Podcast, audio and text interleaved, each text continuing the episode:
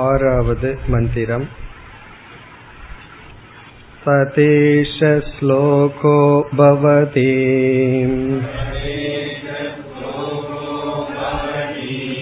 तदेव सक्तः सह कर्मणैति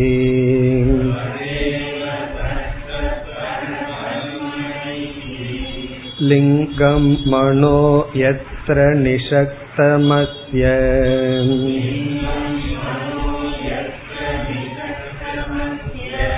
प्राप्यान्तं कर्मणस्तस्य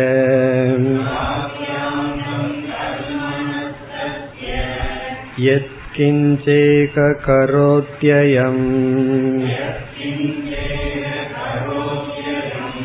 तस्माल्लोकात् पुनरैति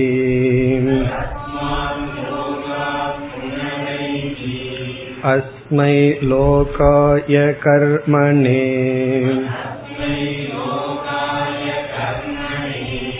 इति नु कामयमानः अत अकामयमानः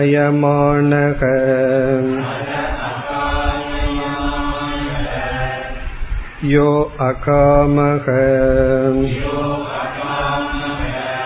निष्कामः आप्तकाम आत्मकामः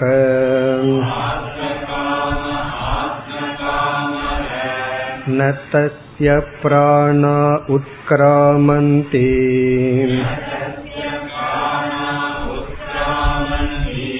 ब्रह्मैव सन् ब्रह्म अप्येति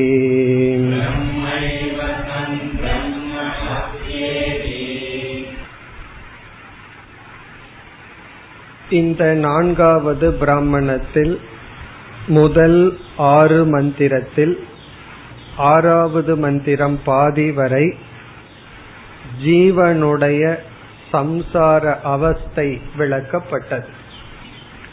ஒரு ஜீவன் எப்படியெல்லாம் சம்சாரியாக அவஸ்தைப்படுகின்றான் என்று.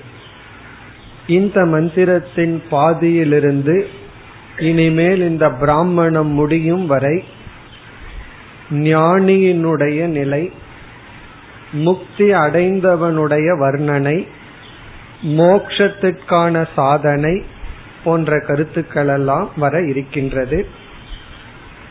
இங்கு யாக்ஞவல்யர் தலைப்பை மாற்றுவதற்காக அத அத என்றால் இதுவரை காமயமானக அதாவது சம்சாரியை பற்றி பேசினோம். அத இனி அகாமயமானக. அகாமயமானக என்றால் ஆசையை முற்றிலும் அகற்றியவனை பற்றி விசாரத்தை மேற்கொள்வோம். பிறகு வர்ணிக்கின்றார் யக அகாமக நிஷ்காமக ஆப்த காமக ஆத்ம காமக இந்த சொற்கள் எல்லாம் ஞானியை பற்றிய சொற்கள். அகாமமாக இருப்பவன் நிஷ்காமன் ஆப்த காமன் ஆத்ம காமன் இப்படிப்பட்டவனுடைய நிலை என்ன? அதை நாம் பார்த்து முடித்தோம். ந தஸ்ய பிராணா உத்கிராமந்தி. இப்படிப்பட்டவர்களுடைய பிராணனானது மரணத்திற்கு பிறகு ந உத்கிராமந்தி. இங்கு பிராணன்னா சூக்ம சரீரம். இவர்கள் இறந்ததற்கு பிறகு உடலிலிருந்து அல்லது பயணத்தை மேற்கொள்வதில்லை. பிறகு பிரம்ம ஏவ சன். பிரம்மமாகவே இருந்து பிரம்ம அப்பியேதி பிரம்மத்தை அடைகின்றார்கள். இது ரொம்ப முக்கியமான வாக்கியம்னு பார்த்தோம். இந்த வாக்கியம் மட்டும் மனப்பாட பகுதி. பிரம்மைவசன் பிரம்ம அப்பியேதி பிரம்மனாகவே இருந்து பிரம்மத்தை அடைகின்றான். இந்த இடத்துல சில விசாரம் இருக்கின்றது. அதை நாம் மேற்கொள்ள போகின்றோம். அதற்கு முன் இங்கு நான்கு சொற்கள் இருந்தன. அகாமக நிஷ்காமக ஆப்த காமக ஆத்ம காமக அதனுடைய விளக்கத்தை இப்பொழுது நாம் பார்ப்போம். இது நாம் தலைகீழாக செல்வோம். முதலில் கடைசி சொல் ஆத்ம காமக இதெல்லாம் ஞானியை பற்றி விளக்குகின்ற சொற்கள். இங்க ஆத்ம காமக என்ற சொல்லுக்கு பொருள் இந்த ஞானியானவன் இப்படிப்பட்ட பலனை அடைவதற்கு முன் எப்படிப்பட்ட படியை தாண்டி சென்றான்? அவன் எப்படியெல்லாம் இருந்தான் என்று இங்கு வர்ணிக்கப்படுகின்றது. அதாவது பிரம்மனாக இருந்து பிரம்மத்தை அடைகின்ற ஞானி அவனுடைய நிலை வந்து ஆத்ம காமக இங்கு ஆத்ம காமகங்கிற சொல்லினுடைய இறுதி பொருள் முமுக்ஷுவாக இருந்தான். ஜிக்யாசுவாக முதலில் இருந்தான். இங்கு காமமானது இரண்டாக பிரிக்கப்படுகிறது. அனாத்ம காமக ஆத்ம காமக என்று பிரிக்கப்படுகிறது. நாம் ஆசைப்படுகின்ற அனைத்து ஆசைகளையும் ஆத்ம காமம் அனாத்ம காமம்னு பிரிச்சிடலாம். எப்படி நம்முடைய லட்சியத்தை சாஸ்திரத்துல புருஷார்த்தம்னு தர்மார்த்த காம மோக்ஷம்னு பிரிக்கிறோமோ எவ்வளவுதான் விதவிதமான லட்சியம் இருந்தாலும் அதை சாஸ்திரம் நான்கிற்குள் அடக்குகின்றதோ அதே போல இங்க இரண்டு தலைப்புல அடக்கிடலாம். ஆத்ம காமக அனாத்ம காமக இப்ப ஆத்ம காமக என்றால் நித்திய வஸ்துவை அடைய வேண்டும் என்ற ஆசை ஆத்ம காமக அது வந்து பிரம்மனா இருக்கு ஆத்மாவா இருக்குன்னு தெரிய வேண்டிய அவசியம் இல்லை நிலையான பொருளை அடைய வேண்டும்ங்கிற ஆசை வந்து ஆத்ம காமக நிலையற்ற பொருளை அடைவதையெல்லாம் அனாத்ம காமகன்னு சொல்ற ஆத்மாவுக்கு அந்நியமா இருக்கிறது அனாத்மா. இப்ப அனித்திய வஸ்துவின் மீது இருக்கிற ஆசையெல்லாம் அனாத்ம காமகன்னு சொல்ற இந்த அனாத்ம காமனாக ஒருவன் இருந்தால் இதில் ஒரு பெரிய விசேஷம் என்னவென்றால் இவன் வந்து ஒரு பொருளை அடைய வேண்டும் என்று ஆசைப்படுகின்றான். இவன் ஆசைப்படும் பொருள் வந்து அனாத்மாவாக இருந்தால் அவனை அனாத்ம காமன்னு சொல்றான்.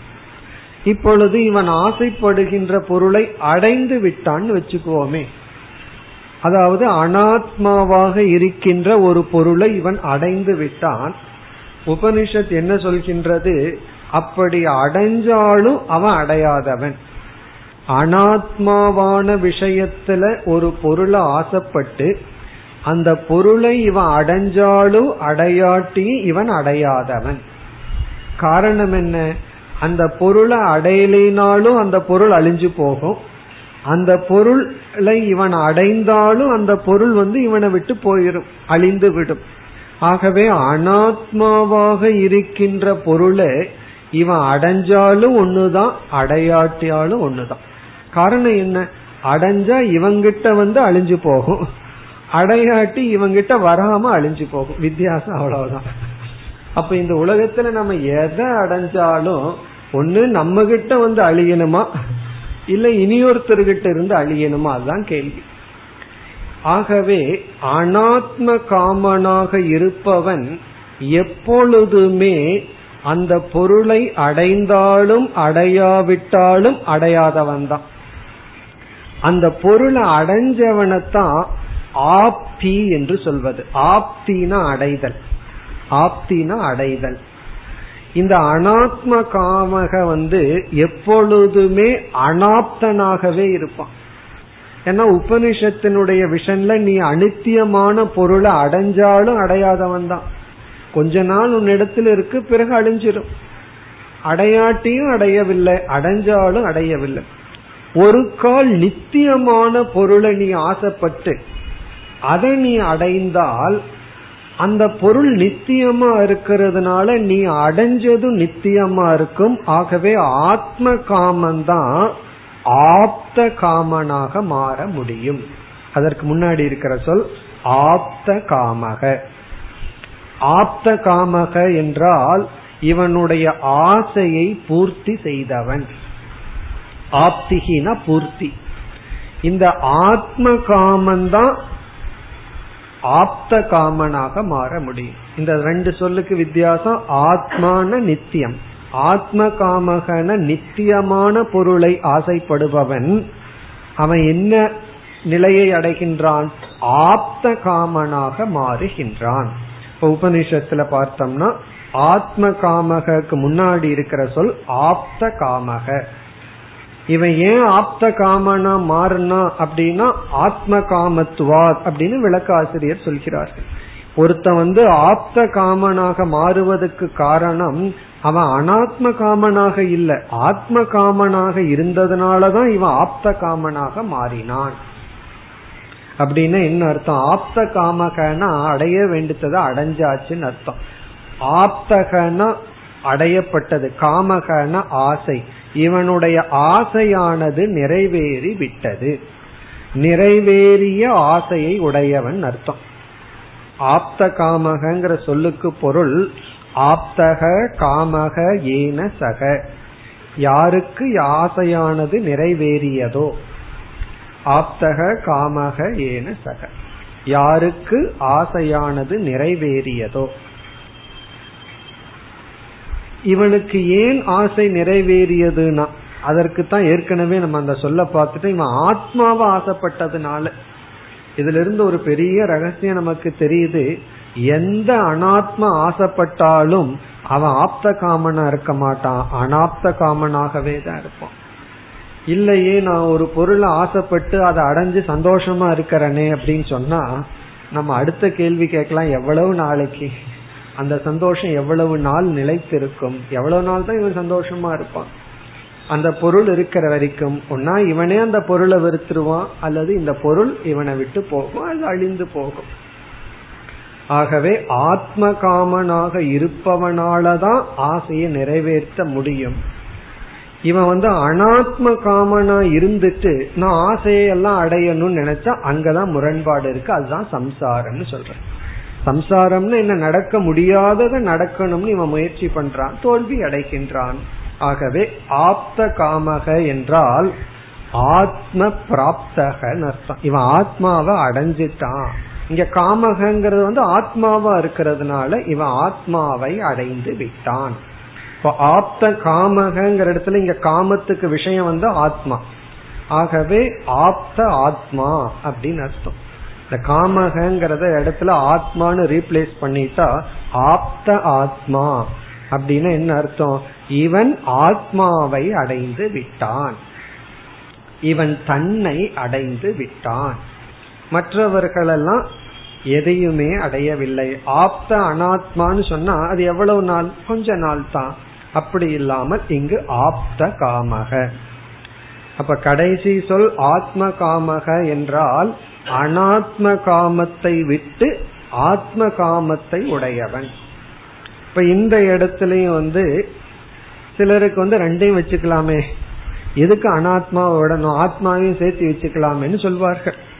அது வந்து ஒரு ரூம்ல வந்து புளியையும் மாட்டையும் சேர்த்து வச்சுக்கிற மாதிரி முடியாது. ஏதோ ஒன்னு ஒன்னு அடிச்சிடும் அப்படி இங்கு வந்து என் மனசுல அனாத்மாசையும் இருக்கட்டும். ஆத்மா ஆசையும் இருக்கட்டுமே ரெண்டுமே இருக்கட்டுமேன்னு சொன்னா ரெண்டு இருக்காது ஏதோ ஒன்னு நடக்கும்.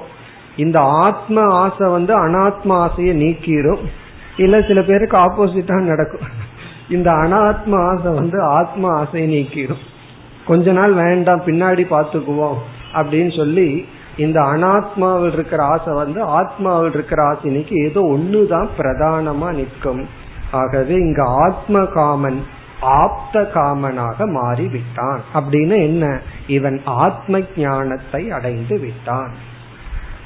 சரி அப்படி அடைஞ்சிட்டதுனால மறுபடி என்ன இவனுக்குள்ள நடந்திருக்கு? அதற்கு முன்னாடி இருக்கிற சொல்லுக்கு போவோம். நிஷ்காமக. இங்க நிஷ்காமகங்கிற சொல்லுக்கு பொருள் மனதில் இருக்கின்ற வாசனையான ஆசைகளெல்லாம் நீங்கி விட்டது. நிஷ்கிராந்தக வாசனா காமக. வாசனா காமகனா அந்தஸ்த வாசனாத்மிகாக காமாக. மனதிற்குள்ளிருக்கின்ற வாசனா ரூபமான ஆசைகள் நிஷ்கிராந்தக. நிஷ்கிராந்தகன சென்று விட்டது. என்ன சென்று விட்டது? மனதிற்குள் இருக்கின்ற அந்தஸ்த காமாக. அந்தஸ்த காமாகனா சில ஆசைகள் எல்லாம் உள்ள வாசனையா இருந்துட்டே இருக்கும் இது என்ன டேஞ்சர்னா அது நமக்கே தெரியாது. அந்தந்த சூழ்நிலை வரும்போது அது வெளிப்படும். அந்தந்த சூழ்நிலையில அந்தந்த ஆசைகளை வெளிப்படும் பொழுதுதான் நமக்கே தெரியும் இப்படிப்பட்ட சம்ஸ்காரங்கள் எல்லாம் ஆசைகள் எல்லாம் நமக்குள்ள இருந்துதா. சில பேர் சொல்வார்கள் கோபமே வராதுன்னு சொல்லி. எல்லாம் ஆர்டரா நடந்துட்டு இருக்கும் போது ஏதாவது ஒரு டிசார்டர் வரும் பொழுது இரண்டு மூணு சூழ்நிலையில கோபம் வந்திருக்காது உடனே முடிவு பண்ணிடுவார்கள் என்ன நடந்தாலும் எனக்கு கோபம் வராதுன்னு சொல்லி. ஆனா வேற சில சூழ்நிலையில குரோதம் வரும். அதுதான் உள்ள இருக்கிற வாசனைகள். அதே போல வந்து சில வாசனைகள் உள்ளிருந்து அது வந்து பாக்கிய சூழ்நிலைகள் வரும்போது வெளிப்படும். அப்படிப்பட்ட எந்த விதமான வெளிப்பாடும் இல்லாமல் உள்ளிருக்கின்ற சம்ஸ்காரங்கள் எல்லாம் பொசுக்கப்பட்டு விட்டது வறுக்கப்பட்டு விட்டது. இப்ப நிஷ்காமக அப்படின்னு சொன்னா எந்த சம்ஸ்காரத்திற்கும் சம்சாரத்தை கொடுக்கும் பலம் இல்லை. உள்ள சம்ஸ்காரம் இருக்கும். ஞானிக்கும் விதேக முக்தி அடையிற வரைக்கும் பழைய சம்ஸ்காரங்கள் அனுபவங்கள் எல்லாம் இருக்கும். ஆனா சம்சாரத்தை கொடுக்கும் அளவு அது வெளிப்படும் சக்தி அற்றதாகி விடுகிறது. இப்ப நிஷ்காமக என்று சொன்னால் நம்ம என்ன சொல்லலாம்? காம பீஜமானது வறுக்கப்பட்டு விட்டதுன்னு சொல்லலாம். ஆசையினுடைய பீஜம் வந்து நம்ம மனசுக்குள்ள இருக்கு. அதெல்லாம் ரோஸ்ட் ஆயிடுதுன்னு அர்த்தம். ஏன் ரோஸ்ட் ஆச்சு? அதுக்கு தான் ஆப்த காமங்கிறது ஹேது. இவனுக்குள்ள இருக்கிற உள்ள இருக்கிற வாசனைகள் எல்லாம் எப்படி இவன் ரோஸ்ட் பண்ண ரோஸ்ட் பண்ணனா எரிச்சான். அதற்கு என்ன காரணம்னா ஆப்த காமத்துவாத் நிஷ்காமகன்னு பதில் சொல்கிறார். ஆப்த காமத்துவாத்னு சொன்னா இவன் ஆத்மாவையே அடைஞ்சிட்டதுனால இவனுக்குள் இருக்கின்ற அனாத்மாவான ஆசைகள் அனைத்தும் என்ன ஆயிடுது அப்படின்னா அது எரிக்கப்பட்டு விட்டது. இப்ப இவன் ஆத்மாவை அடைஞ்சதுனால உள்ள இருக்கின்ற அனாத்ம ஆசைகள் எல்லாம் நீங்கி விட்டது எரிந்து விட்டது. இப்படியே ஒவ்வொன்னுக்கும் ஹேது ஹேதுவா சொல்லப்படுகிறது. இப்ப கடைசி சொல் வந்து ஆத்ம காமகன்னு பார்த்தோம். ஆத்ம காமாவாக இருக்கிறதுனாலதான் இவன் ஆப்த காமனாக மாறினான். இவன் ஆப்த காமனாக இருந்த காரணத்தினாலதான் நிஷ்காமனாக மாறினான். இனி அதற்கு முன் சொல் அகாமக. இங்கு அகாமக என்றால் மனதுல எத்தனையோ ஆசைகள் எல்லாம் இருக்கு. பல ஆசைகள் நமக்குள்ள இருக்கும். ஆனா அந்த ஆசைக்கு கர்மத்துல நம்ம ஈடுபடுத்தும் அளவு சக்தி இருக்காது. அது சில நல்ல ஆசைகளா இருக்கலாம் சில தீய ஆசைகளா இருக்கலாம். பல ஆசைகள் உள்ள இருக்கும். ஆனா அந்த ஆசைக்கு ஸ்ட்ரென்த் இருக்காது சக்தி இருக்காது. எதற்குனா நம்ம செயல்படுத்தும் அளவுக்கு அதுக்கு சக்தி இருக்காது. வெறும் ஆசை இருக்கும். மீறினா வாயில சொல்லிட்டு இருப்போம் அவ்வளவுதான். அது நல்லதாகட்டும் தீயதாகலாம். இந்த வேதாந்தம் படிக்கணும்னு சில பேர் சொல்லிட்டே இருப்பார்கள். நம்மளும் சொல்லிட்டே இருப்போம். பத்து வருஷத்துக்கு அப்புறம் தான் அதை செயல்படுத்துவோம். காரணம் என்ன அப்படின்னா ஆசை இருந்தது செயல்படுத்தும் சக்தி இல்லை.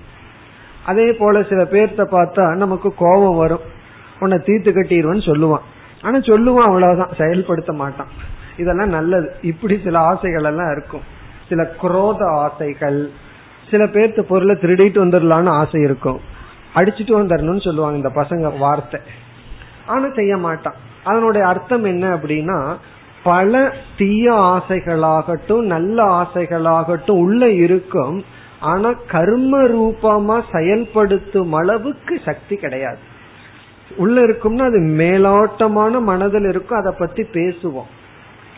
ஆனால் இங்க அகாமக அப்படின்னு சொன்னா இவனுக்கு அனைத்து காமங்களும் இவனை பிரவருத்தி பண்ற சக்தியை இழந்து விட்டது.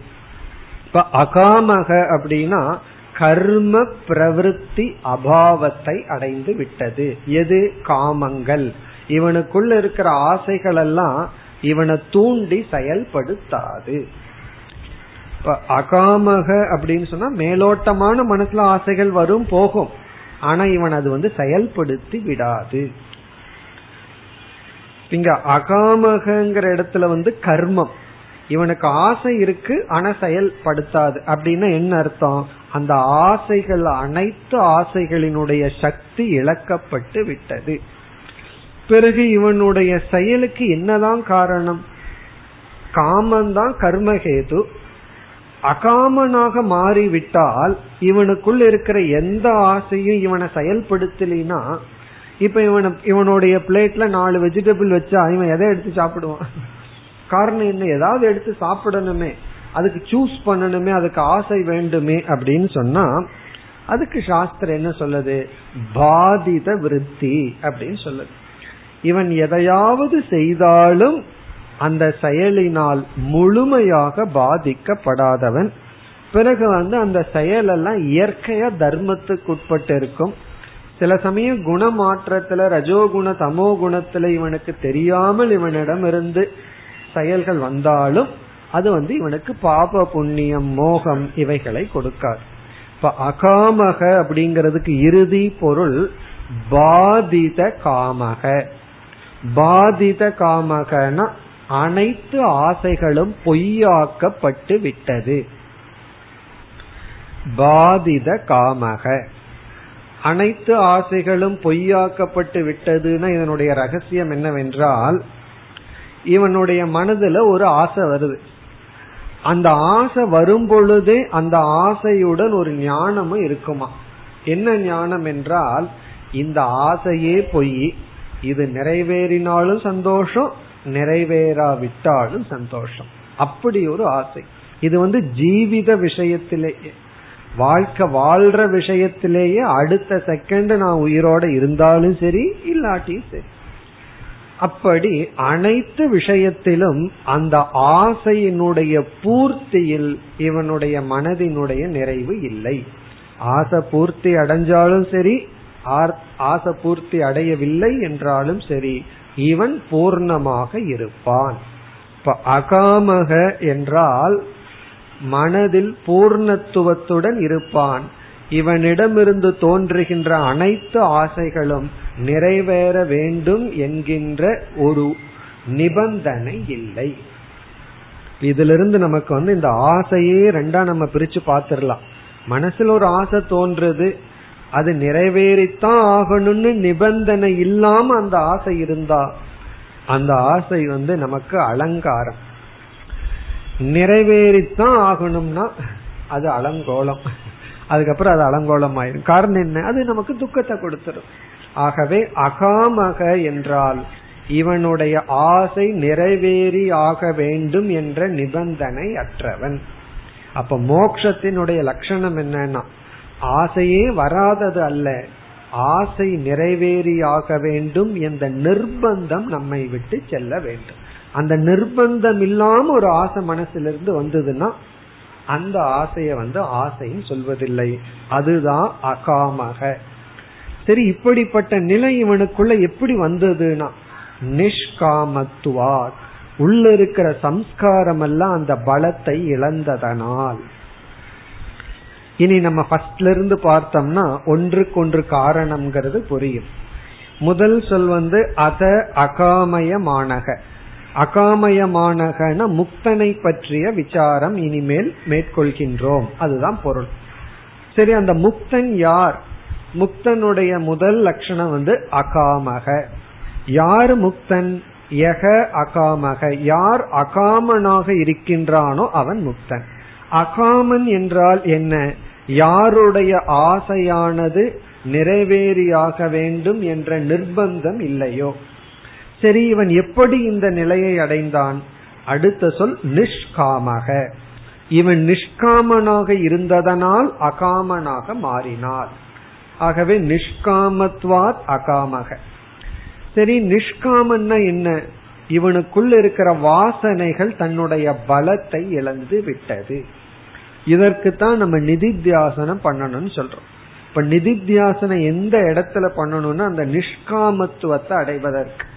என்னதான் சாஸ்திரத்துல நம்ம ஞானத்தை ஆத்மான்னு அடைஞ்சாலும் இந்த நிதித்தியாசனம் தான் உள்ள இருக்கிற வாசனைகளை எல்லாம் சக்தி அற்றதாக்கும் இப்ப நிஷ்காமன் என்றால் அந்தஸ்த காமங்கள் எல்லாம் அதனுடைய சக்தியை இழந்து விட்டது. சரி இவன் எப்படி நிஷ்காமனாக மாறினான்? அடுத்த சொல் ஆப்த காமக இவன் இவனுடைய ஆசை நிறைவேறி விட்டது. நம்ம அனாத்ம விஷயத்திலேயே ஒரு பொருளை ஆசைப்படுறான். அந்த பொருளை அடைஞ்சிட்டான். அந்த நேரத்துல அவரிடம் போய் இருங்க. கோபம் வராது. என்ன வேணாலும் பண்ணலாம். அதனாலதான் மூடு பார்த்து போகணும்னு சொல்லுவாரு. அவங்க மூடு அறிஞ்சு நான் அவர்கிட்ட போவேன் அப்படின்னு சொல்லுவார். அப்படின்னா என்ன அர்த்தம்?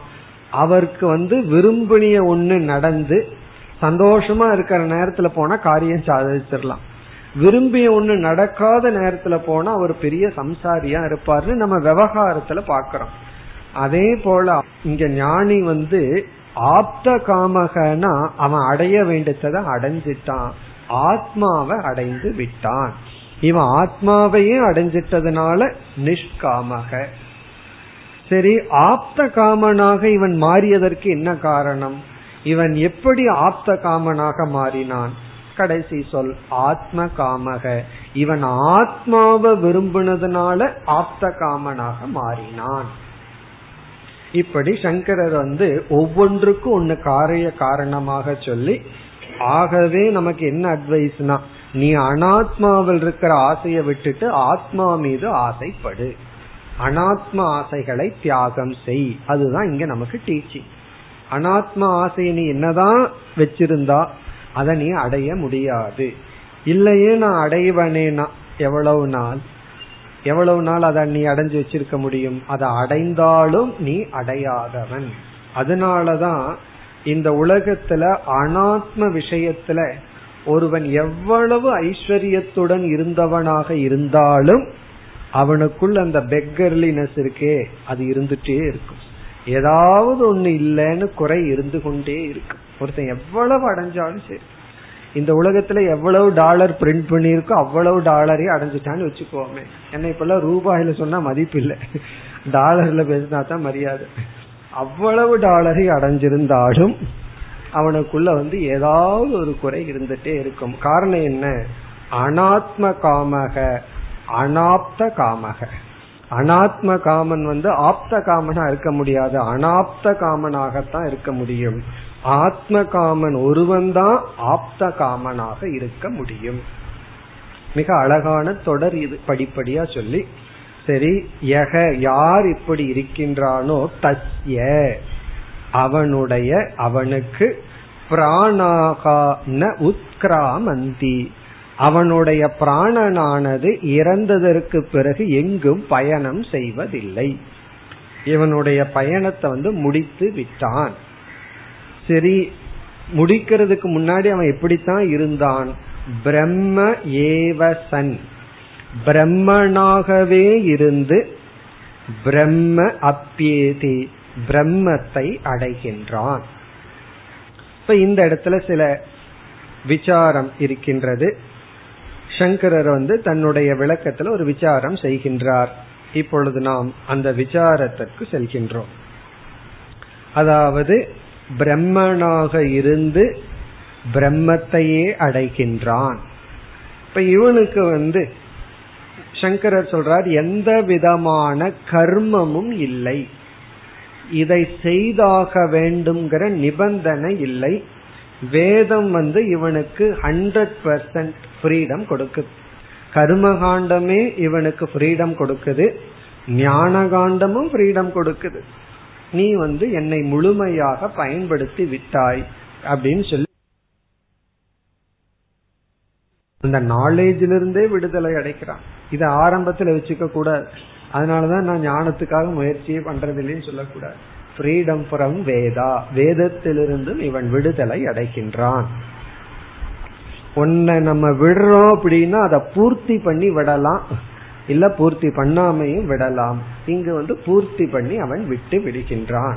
இப்படி சொன்னவுடன் பல பூர்வபக்ஷங்கள் வருகின்றது. ஒவ்வொன்றாக இப்பொழுது பார்ப்போம். முதல் பூர்வபக்ஷம்.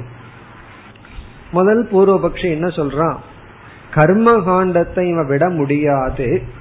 காரணம் வந்து கர்ம காண்டத்துல வந்து நித்திய கர்மத்தை செய்துதான் ஆகணும். இல்லை என்றால் பிரத்யவாய தோஷம் வரும்னு பூர்வபக்ஷி முதல்ல சொல்றான். இதெல்லாம் வேதத்துல சொல்லப்பட்டிருக்கு. நித்திய கர்மத்தை செய்யல அப்படின்னா பிரத்யவாய தோஷம் வரும். செஞ்சிட்டா பெரிய புண்ணியம் கிடையாது. செய்யல அப்படின்னா பாப்போம் இது ஒரு பெரிய விசாரம் அடிக்கடி நடக்கும். அதாவது சில கர்மங்கள் செய்யறதுனால பெரிய புண்ணியம் இல்லை. செய்யாம இருந்தா தான் பாபம். கஷ்டம். பல்லு விளக்குறது குளிக்கிறது இதெல்லாம் வச்சுக்கோமே. செய்யறதுனால பெரிய புண்ணியம் இல்லை. செய்யாததுனாலதான் பாபம். பாபம்னா என்ன? உடல்ல நோய் வரும் கஷ்டம். நமக்கு மட்டுமல்ல நாலு பேர்த்துக்கும் கஷ்டம். நம்ம சுத்தி இருக்கிறவங்களுக்கும் கஷ்டம். அப்படி சில கர்மம் எல்லாம் செஞ்சுதான் ஆகணும். அதுக்கு வந்து அக்னிகோத்திரம் போன்ற கர்மங்கள் எல்லாம் அதே போல இல்லறத்துல இருந்தோம் அப்படின்னா சிலதெல்லாம் நம்ம செஞ்சுதான் ஆகணும். பிரம்மச்சரி ஆசிரமத்துல இருந்தா செஞ்சுதான் ஆகணும். வானப்பிரஸ்த ஆசிரமத்துல இருந்தா டெய்லி ஜபம் செஞ்சுதான் ஆகணும்னு சில கர்மங்கள் எல்லாம் இருக்கு. ஆகவே நீ எப்படி சொல்லுவ? அவன் அகர்மி. அவனுக்கு எந்த கர்மமும் இல்லை அப்படின்னு சொல்லி. இப்படி பூர்வபக்ஷி கேட்கும் பொழுது சங்கரர் பதில் சொல்றார் இதெல்லாம் யாருக்கு அப்படின்னு சொன்னா யாருக்கு வந்து பிராப்தி பரிகாரம் அப்படிங்கிற காமம் இருக்கோ? அதாவது காமத்தை இங்க ரெண்டா பிரிச்சு சொல்றார். இத அடையணும் அப்படிங்கிற பிராப்தி. இத விடணும் அப்படிங்கிற பரிகாரம். பரிகாரம்னா இத விடணும் இது வேண்டாம் அப்படிங்கிற பரிகாரம். இப்ப யாருக்கு பிராப்தி ரூப பரிகார ரூப காமம் இருக்கோ அவங்களுக்கு தான் கர்ம காண்டம். யாருக்கு பிராப்தி பரிகாரம் இந்த இரண்டும் இல்லையோ அவர்களுக்கு எந்த கர்மமும் இல்லை. இந்த பரிகாரம்ங்கிறது நமக்கு எல்லாத்துக்கும் இப்ப தெரிஞ்ச வார்த்தை. ஏதாவது ஒரு கஷ்டம்னு நீங்க போனீங்கன்னா உடனே என்ன செய்வார்கள்? உனக்கு இந்த தோஷம் இருக்கு அந்த தோஷம் இருக்குன்னு பெரிய பரிகார லிஸ்ட் இருக்கு. அந்த பரிகாரம் யாருக்கு ஆசை இருக்கோ அந்த பரிகாரம் எல்லாம் பண்றது தப்புன்னு நம்ம சொல்லல. அந்த ஆசை இருந்தால் கண்டிப்பா கர்மம் பண்ணித்தான் ஆகணும். சொல்ற பரிகாரத்தை பண்ணித்தான் ஆகணும். இதை அடையணுங்கிற பிராப்தி ஆசை இருந்தா அவர்களுக்கு கர்மம் இருக்கு. இந்த ஞானிக்கு பிராப்தி பரிகார காமம் இல்லாத காரணத்தினால அவனுக்கு வந்து எந்த விதமான வேத வைதிக கர்மமும் இல்லை. காரணம் என்ன அப்படின்னா இங்க சங்கரர் சொல்லிடுறார் அவன் பிரம்மத்தை அடைந்ததனால். ஏன்னா இங்க பிரம்ம அப்பியேதி அப்படின்னு பதில் சொல்றார். இப்படி பதில் சொன்ன உடனே சாஸ்திரத்துல பல விதமான மதங்கள் வந்து இந்த அப்பியேதிங்கிற வார்த்தையிலிருந்து வந்திருக்கு. உடனே அந்த மதங்களை அந்த கருத்துக்களை வந்து இப்ப சங்கரர் வந்து விசாரம் செய்கின்றார். அந்த பூர்வபக்ஷி எல்லாம் எடுத்துட்டு இப்ப விசாரம் செய்கின்றார். ஆகவே நாம விசாரம் பண்ற ஸ்தலம் வந்து அப்பியேதிங்கிற வார்த்தை. அப்பியேதினா அடைகின்றான். பிரம்மத்தை அடைகின்றான்ங்கிற வார்த்தையை எடுத்துட்டு இப்போ ஒவ்வொரு கருத்தா பார்ப்போம். ஒவ்வொரு மதங்கள் இருக்கின்றது. அந்த மதங்களை எடுத்துட்டு சங்கரர் அது எப்படி தவறு? பிறகு நம்முடைய இறுதி கருத்து என்ன? அப்படின்னு சொல்ல போறார். அப்பியேதிங்கிற வார்த்தை. அப்பியேதினா அடைகின்றான். இப்ப முதல் மிக சுலபமான கருத்து. சுலபமான கருத்துனா சுலபமா நம்மால நீக்கக்கூடிய மதம். இப்ப அப்பியேதிங்கிறதுக்கு முதல் பூர்வபக்ஷி என்ன சொல்றான்? தேசாந்தர ஆப்திகி அப்படின்னா அடைதல். அதாவது பிரம்மத்தை அடைதல் அப்படிங்கிறது ஒரு தேசத்திலிருந்து இனியொரு தேசத்துக்கு செல்லுதல். தேசாந்தர ஆப்திகி மோக்ஷக. மோக்ஷத்துக்கு இவன் கொடுக்கிற லட்சணம் ஒரு தேசத்திலிருந்து இனி ஒரு தேசத்துக்கு போறது. அப்படின்னா அவன் என்ன சொல்றான்? இந்த லோகத்துல இருக்கிற வரைக்கும் மோக்ஷம் கிடையாது. இந்த லோகத்தை விடுவதுதான் மோக்ஷம். மோக்ஷம் அப்படின்னா என்ன என்றால் இந்த லோகத்தை விடுதல். இப்ப இங்க இருக்கிற வரைக்கும் மோக்ஷம் இல்லை. சில பேர் வந்து இந்த வீட்டுல இருக்கிற வரைக்கும் எனக்கு மோட்சம் இல்லைன்னு சொல்லுவாங்க. இந்த வீட்டை விட்டு எப்ப வெளியே போறனோ அப்பதான் நிம்மதி. அதுக்கு பேர் என்னன்னா தேசாந்தர பிராப்தி. இந்த தேசத்தில் இருக்கிற வரை எனக்கு எனக்கு நிம்மதி இல்லை. சில பேர் ஊரை சொல்லுவாங்க இந்த ஊர்ல இருக்கிற வரைக்கும் எனக்கு நிம்மதி இல்லை. சில பேர் நாட்டையே சொல்லிடுவார்கள். இந்த நாடே வேண்டாம். இதெல்லாம் என்னன்னா தேசாந்திரம். இங்க பூர்வபக்ஷி கொஞ்சம் எக்ஸ்டென்ஷன் பண்ணிடுறான். இந்த பூ லோகமே வேண்டான்ட்டுறான் எப்படி வீடு ஊரு நாடுன்னு சொல்றோமோ அதே போல பூர்வபக்ஷி என்ன சொல்லிடுறான்? இந்த பூலோகத்தில் இருக்கிற வரைக்கும் நீ வந்து பத்தன். இந்த லோகத்தை விட்டு வேறு லோகத்தை அடையிறது தான் மோக்ஷம். அவன் சும்மா சொல்லவில்லை அவனும் வேதத்திலிருந்து சில பிரமாணத்தை எடுத்துட்டு சொல்றான். அதனாலதான் வேதத்துல வந்து சுக்லகதி கிருஷ்ணகதி எல்லாம் கதிகள் எல்லாம் பேசப்பட்டிருக்கு. எதற்கு கதி பேசப்பட்டிருக்கு? இந்த லோகத்திலிருந்து ஒருவன் புண்ணிய கர்மத்தை செஞ்சு கிருஷ்ணகதி வழியா சொர்க்கத்துக்கு போறான். ஆனா அங்க திரும்பி வர்றதுனால சுக்லகதி வழியா போனா பிரம்மலோகத்துல போய் அங்க இருக்கிறது தான் மோக்ஷம். ஆகவே பூர்வபக்ஷியினுடைய கருத்து இந்த தேசத்திலிருந்து வேறு ஒரு தேசத்துக்கு போறதுதான் மோக்ஷம். அதற்கு காரணம் வேதத்துல கதி சிரவணாத். விதவிதமான கதிகள் எல்லாம் நம்ம கேட்டிருக்கோம்.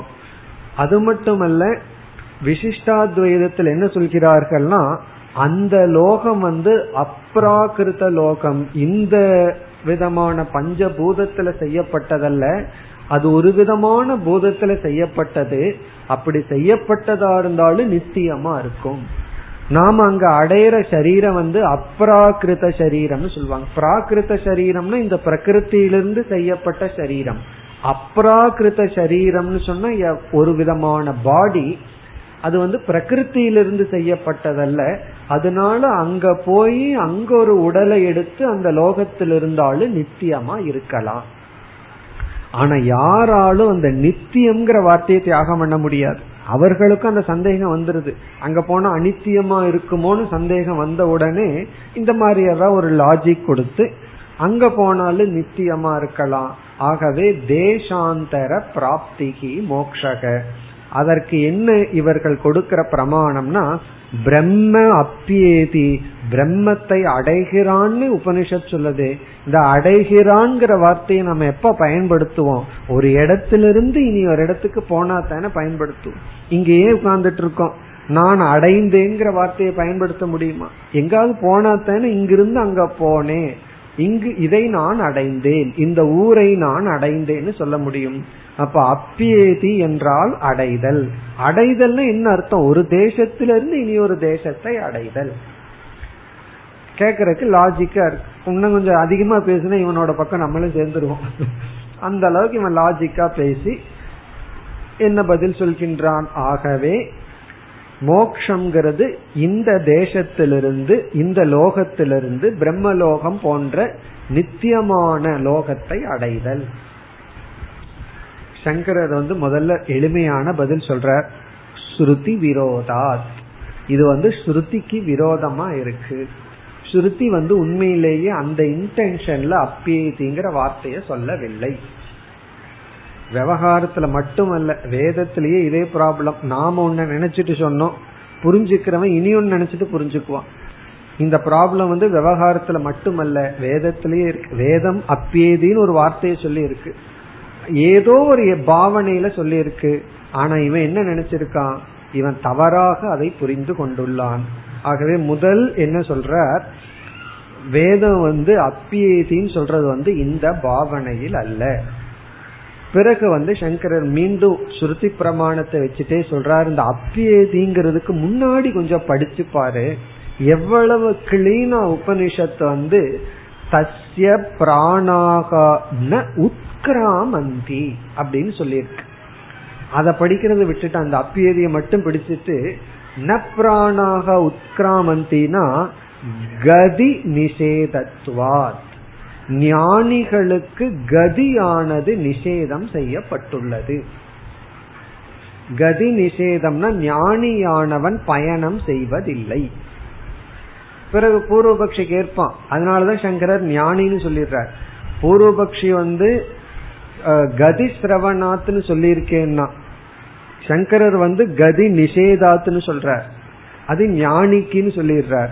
இதுல இருந்து சங்கரர் பதில் சொல்லியாச்சு அந்த கதி அஜானினாம் நீ சொல்ற டிராவல் எல்லாம் இருக்கு நான் இல்லைன்னு சொல்லல அதெல்லாம் அஜானிகளுக்கு இப்ப அஜானினாம் கதி சிரவணாத் ஞானினாம் கதி நிஷேதாத்.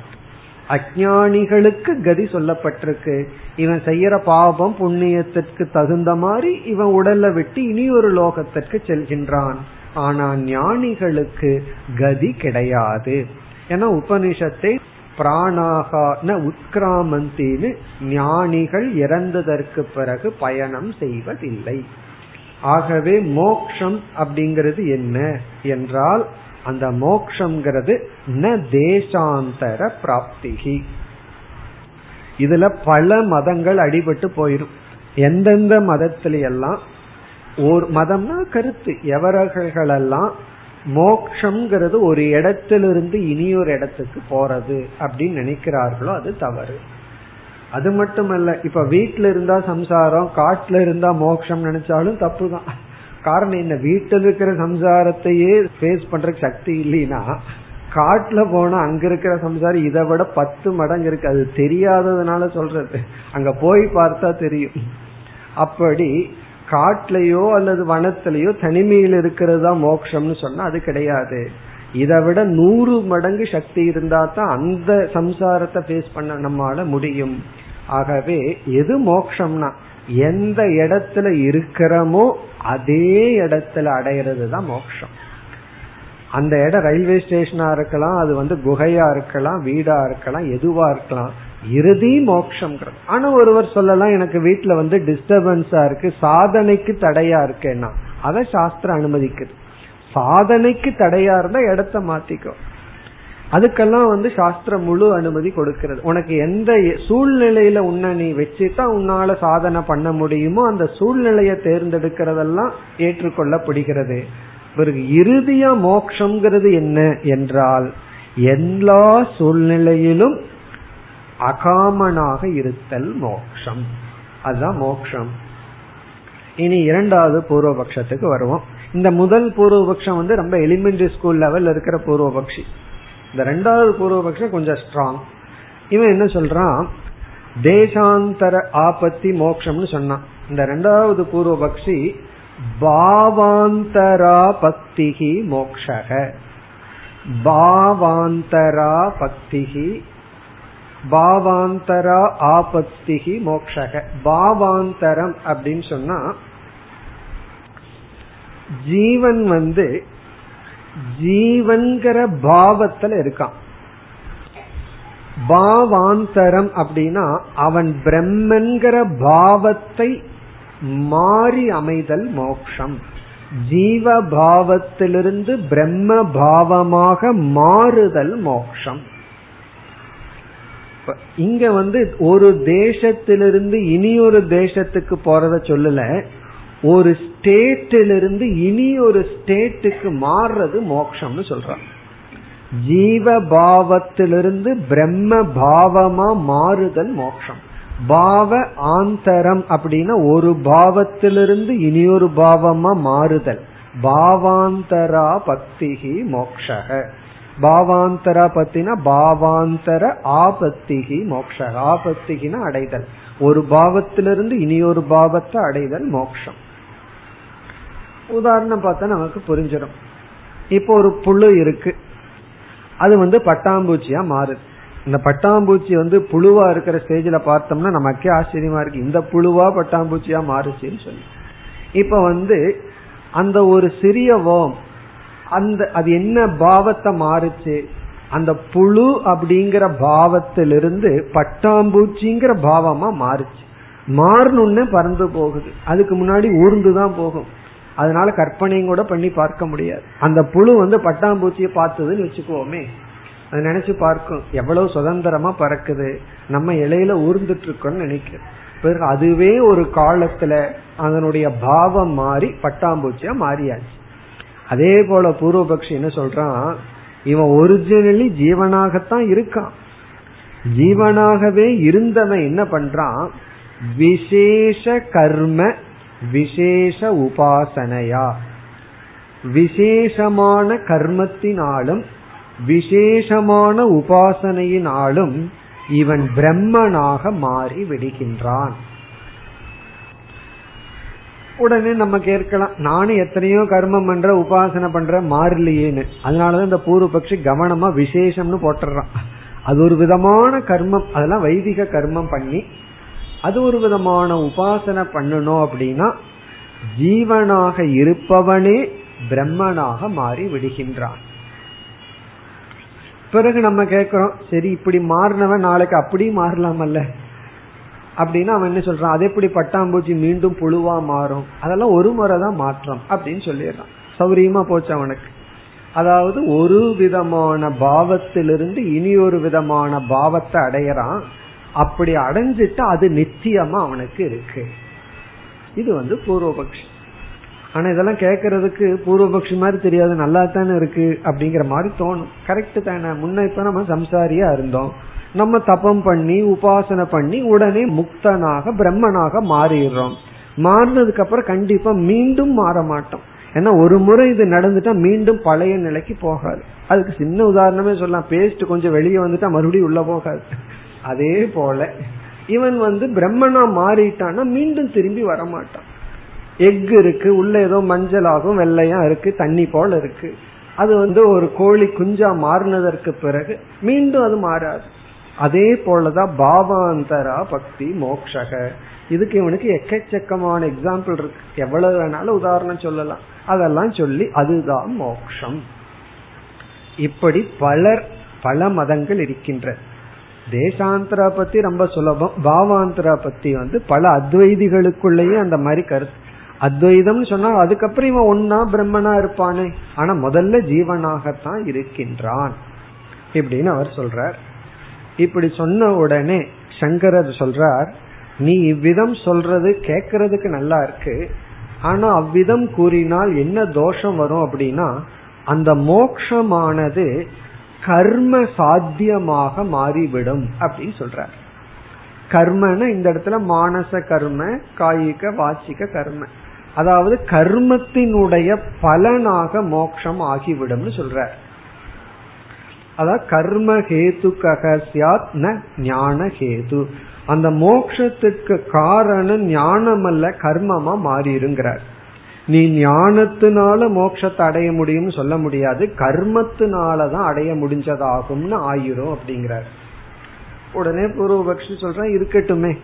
நீ ஞானத்தினால் அடைஞ்ச என்ன கர்மத்தினால் அடைஞ்ச என்ன பிரம்மமா மாறணும் அவ்வளவுதான்.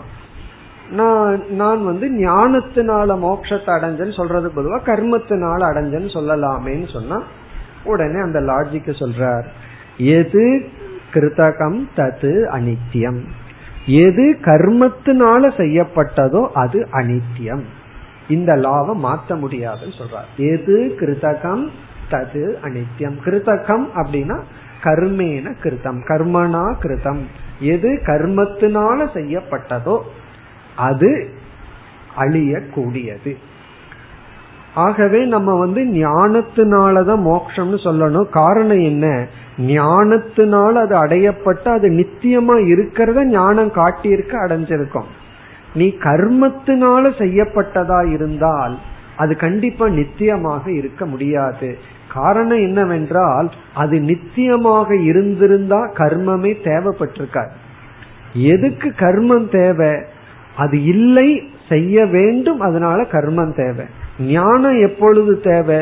அது நித்தியமா இருக்கு செயலில் அதை அடைய வேண்டாம் அறிவுல அதை அறிஞ்சிட்டா போதும். அங்க பிரகாசம்தான் தேவையே தவிர பிரவருத்தி அங்க தேவை இல்லை அப்ப சங்கரர் இங்க என்ன சொல்ற நித்தியமா மோட்சம் இருக்க வேண்டும் அப்படின்னு சொன்னா அது கர்ம சாத்தியமாக இருக்க கூடாது நீ சொல்ற உபாசனை நீ சொல்ற கர்மத்தினால பாவாந்தரா பத்தியாக பிரம்ம பாவத்தை அடைய முடியாது.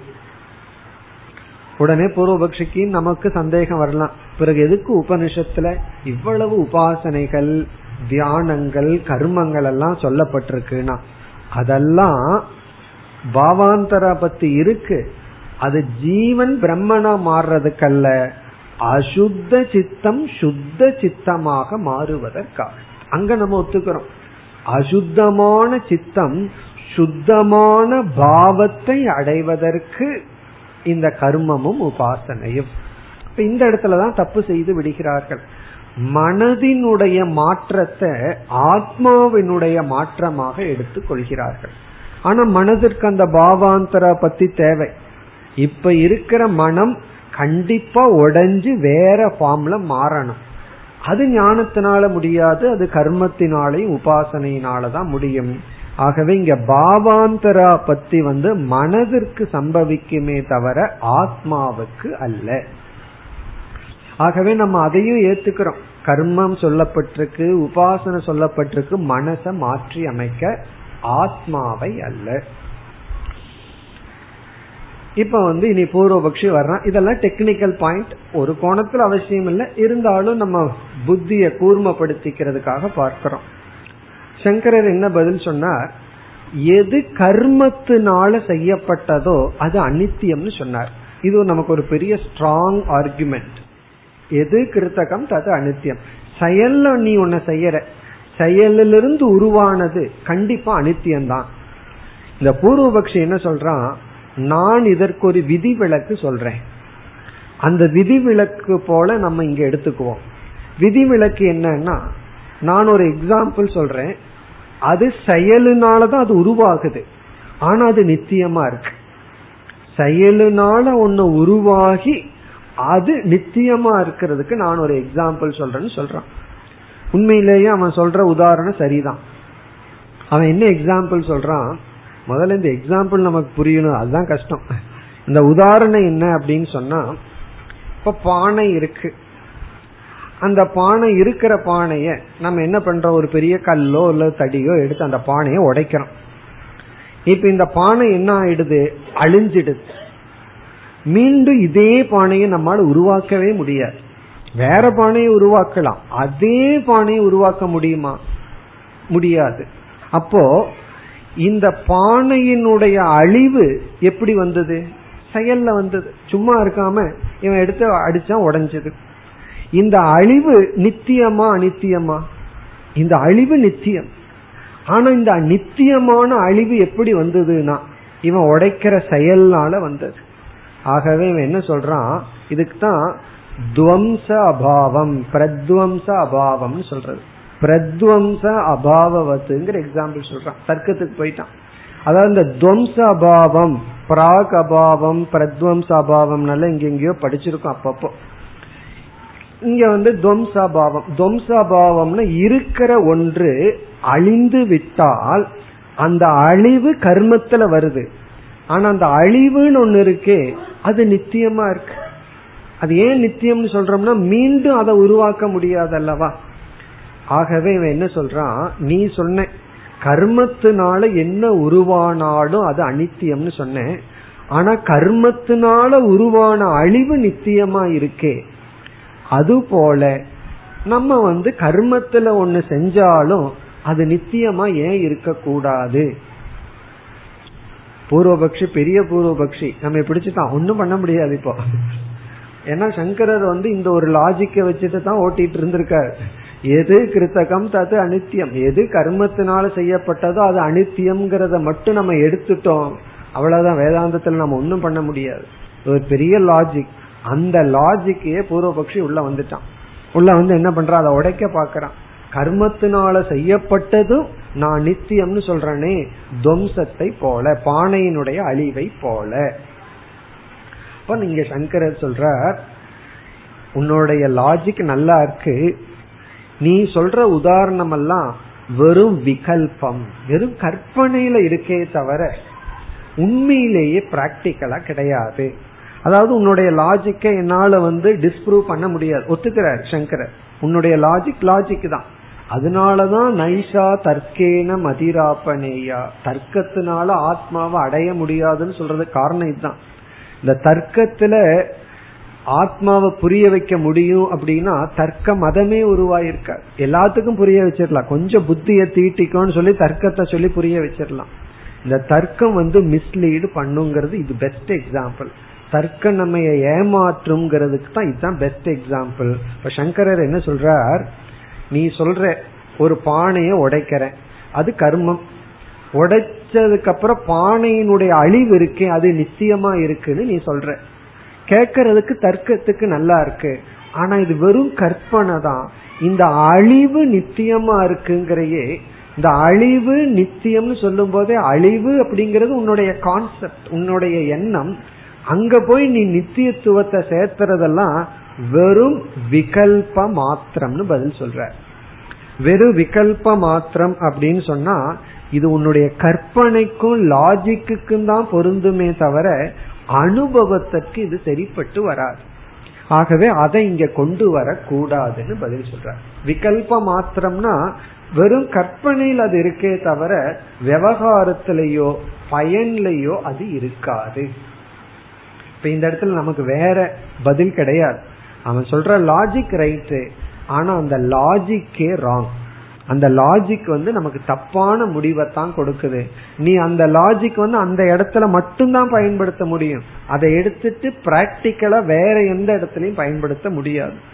ஆகவே நான் வந்து ஒரு தங்க நகை செய்யறேன். அது நித்தியமா இருக்கட்டும்னு அது இருக்காது. அப்போ உன்னுடைய லாஜிக் அந்த ஒரே ஒரு இடத்துல மட்டும்தான் பயனாகுமே தவிர அந்த இடமும் வெறும் கற்பனையில மனதனுடைய விகல்பத்துல தான் இருக்கே தவிர உண்மையிலேயே எந்த பயனும் இல்லை ஆகவே அந்த லாஜிக்க நாங்க ஏற்றுக்கொள்ள மாட்டோம் அப்படின்னு பதில் சொல்ற இனி பூர்வபக்ஷி வந்து வேற கருத்துக்கு வருகின்றான் சரி நான் வந்து வேறு ஒரு ஆங்கிள் ஆர்கியூ பண்றேன்ட்டு வருகின்றான் அடுத்த வகுப்பில் அதை பார்ப்போம் ॐ पूर्णमधः पूर्णमिधं पूर्णात् पूर्णमुदच्छते पूर्णस्य पूर्णमादाय पूर्णमेवावशिष्यते ॐ शान्ति शान्ति शान्तिः